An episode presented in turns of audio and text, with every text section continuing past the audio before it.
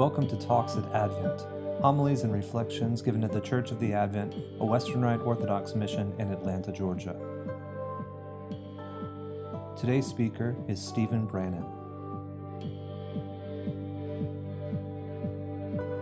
In the name of the Father, and of the Son, and of the Holy Spirit, God is one. Amen. There's something exciting about this Sunday, to me anyway.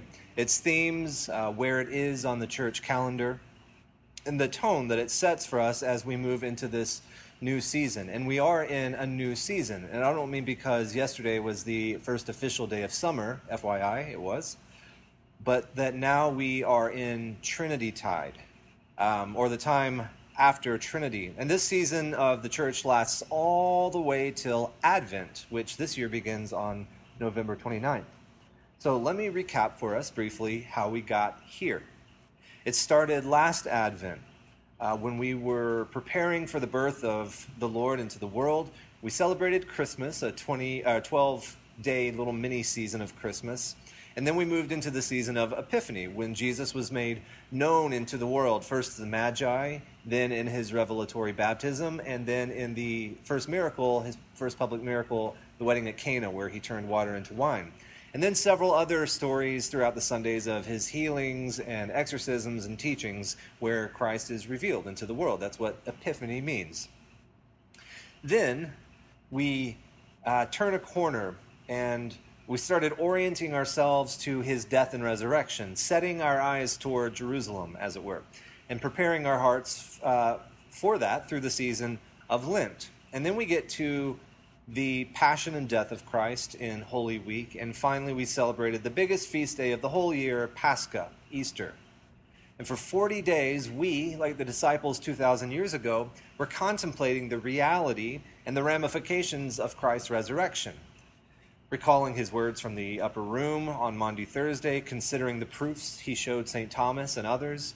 And then, on the 40th day, accomplishing uh, a season of celebration every bit as long as the season of preparation which came before it, we watched as Christ ascended into heaven and commanded us to wait for the coming of the Holy Spirit, which we did. So we prayed for nine days, preparing and anticipating the Holy Spirit's coming.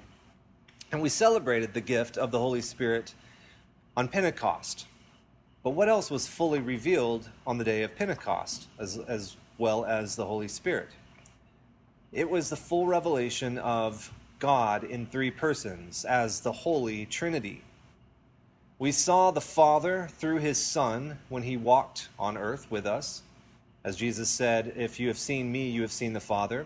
And then we saw the Holy Spirit come upon us in flames of fire and uh, tongues of fire and, and uh, mighty rushing wind and, and enabling us to work. And so now on Pentecost, finally, we have communion with the Father and the Son and the Holy Spirit, which is why the Sunday after Pentecost, we dedicated ourselves to acknowledging and celebrating that revelation. And so now, where are we? Well, Christ has risen and ascended, the Holy Spirit has descended, and now we do what? Well, we now entirely focus on being the church. Not that we weren't before, but our temporal calendar is now really focused on that. You see how our church year sort of follows the pattern of Christ's life, but it's his earthly life for only roughly half the year. It's his married life, so to speak, his life joined with his bride, the church, that we have now entered. See, this is a concept known as, in Latin, totus Christus, which means the whole Christ. And it refers not only to Christ the head, but also to Christ as the body, which is us. Because Christ joined himself to us as church, he is now incomplete without us. What an incredible, unfathomable mystery that is. God, who is perfect and lacking nothing, emptied himself to be incomplete without us. So, in this new season where the church has been equipped with the power of the Holy Spirit, with the revelation of the Holy Trinity, and with the explicit command to go into all the world and to proclaim the good news to all creation, this is still following the life of Christ, but now it's Christ's life in us, which is a miraculous inversion of what we normally consider our life in Christ. This part of the church here is Christ's life in us, his body. But in order to really launch off into this great task of uh, enacting Christ's life through our own lives, this great task that we've been given, we need to be grounded, I think, in some shining reality, some beacon to look towards, some paradigm in which to govern ourselves as we move into this new season of the church. Because from Advent through Epiphany Tide, it was Christmas that sort of the, uh, the celebration of the incarnation that was our fulcrum. That's what grounded us during that season, Advent, all the way through Epiphany. And then from Lent all the way through Pentecost, the central governing beacon was Easter, the resurrection of Christ, which was our fulcrum and central reality. So now, during this time after Trinity, I think maybe we are supplied with that central governing paradigm today. Uh, it's not an event like Christmas or Easter, but instead it's an idea, a reality, really. Much stronger than idea. Uh, it's even more than just a doctrine, I think, uh, though no ecumenical council has declared it to my knowledge, maybe that's because there was no need.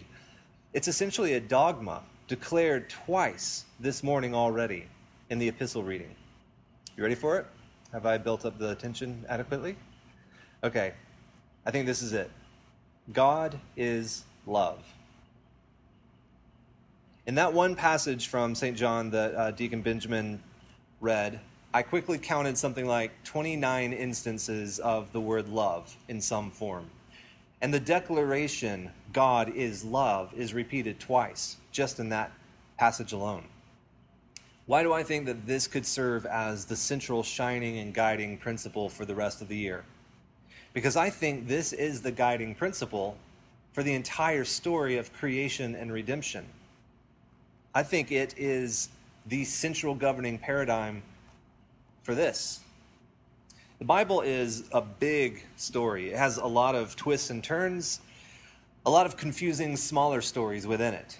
Sometimes people can even mistake and misinterpret things that God says and does throughout the Old Testament, and even things that Jesus says in the Gospels, as potentially uncaring or harsh or unloving. We don't always know how to reconcile the justice and the mercy of God. We don't always understand the language about his wrath. Why is there suffering in the world? How long wilt thou forget me, O God? Forever? As our introit says. There's a lot of this kind of thing throughout the Bible that we have to deal with. But the answer to all of these questions is God is love. It's the thing to hold on to when nothing else makes sense. If the pain and the anguish and confusion and evil surrounding us and God isn't taking it away, we remember God is love.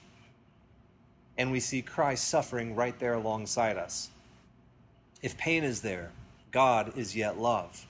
We see Christ suffering pain in his passion. If evil seems to be prevailing, Christ endures the beating and the spitting and the nailing and the mocking, and he forgives because they know not what they do. God is yet love.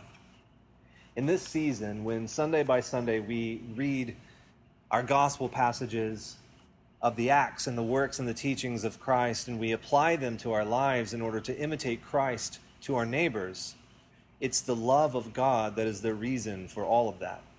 That's why God is love is the fulcrum and paradigm and theme of this new season.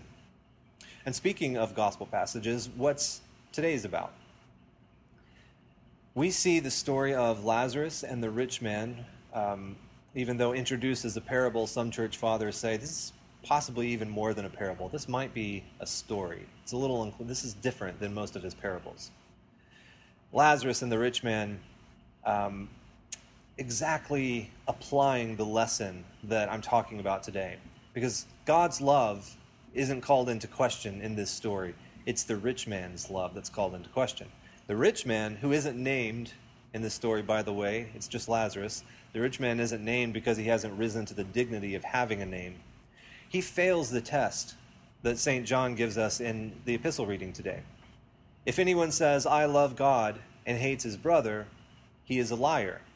For he who does not love his brother whom he has seen cannot love God whom he has not seen. And this commandment we have from him that he who loves God should love his brother also.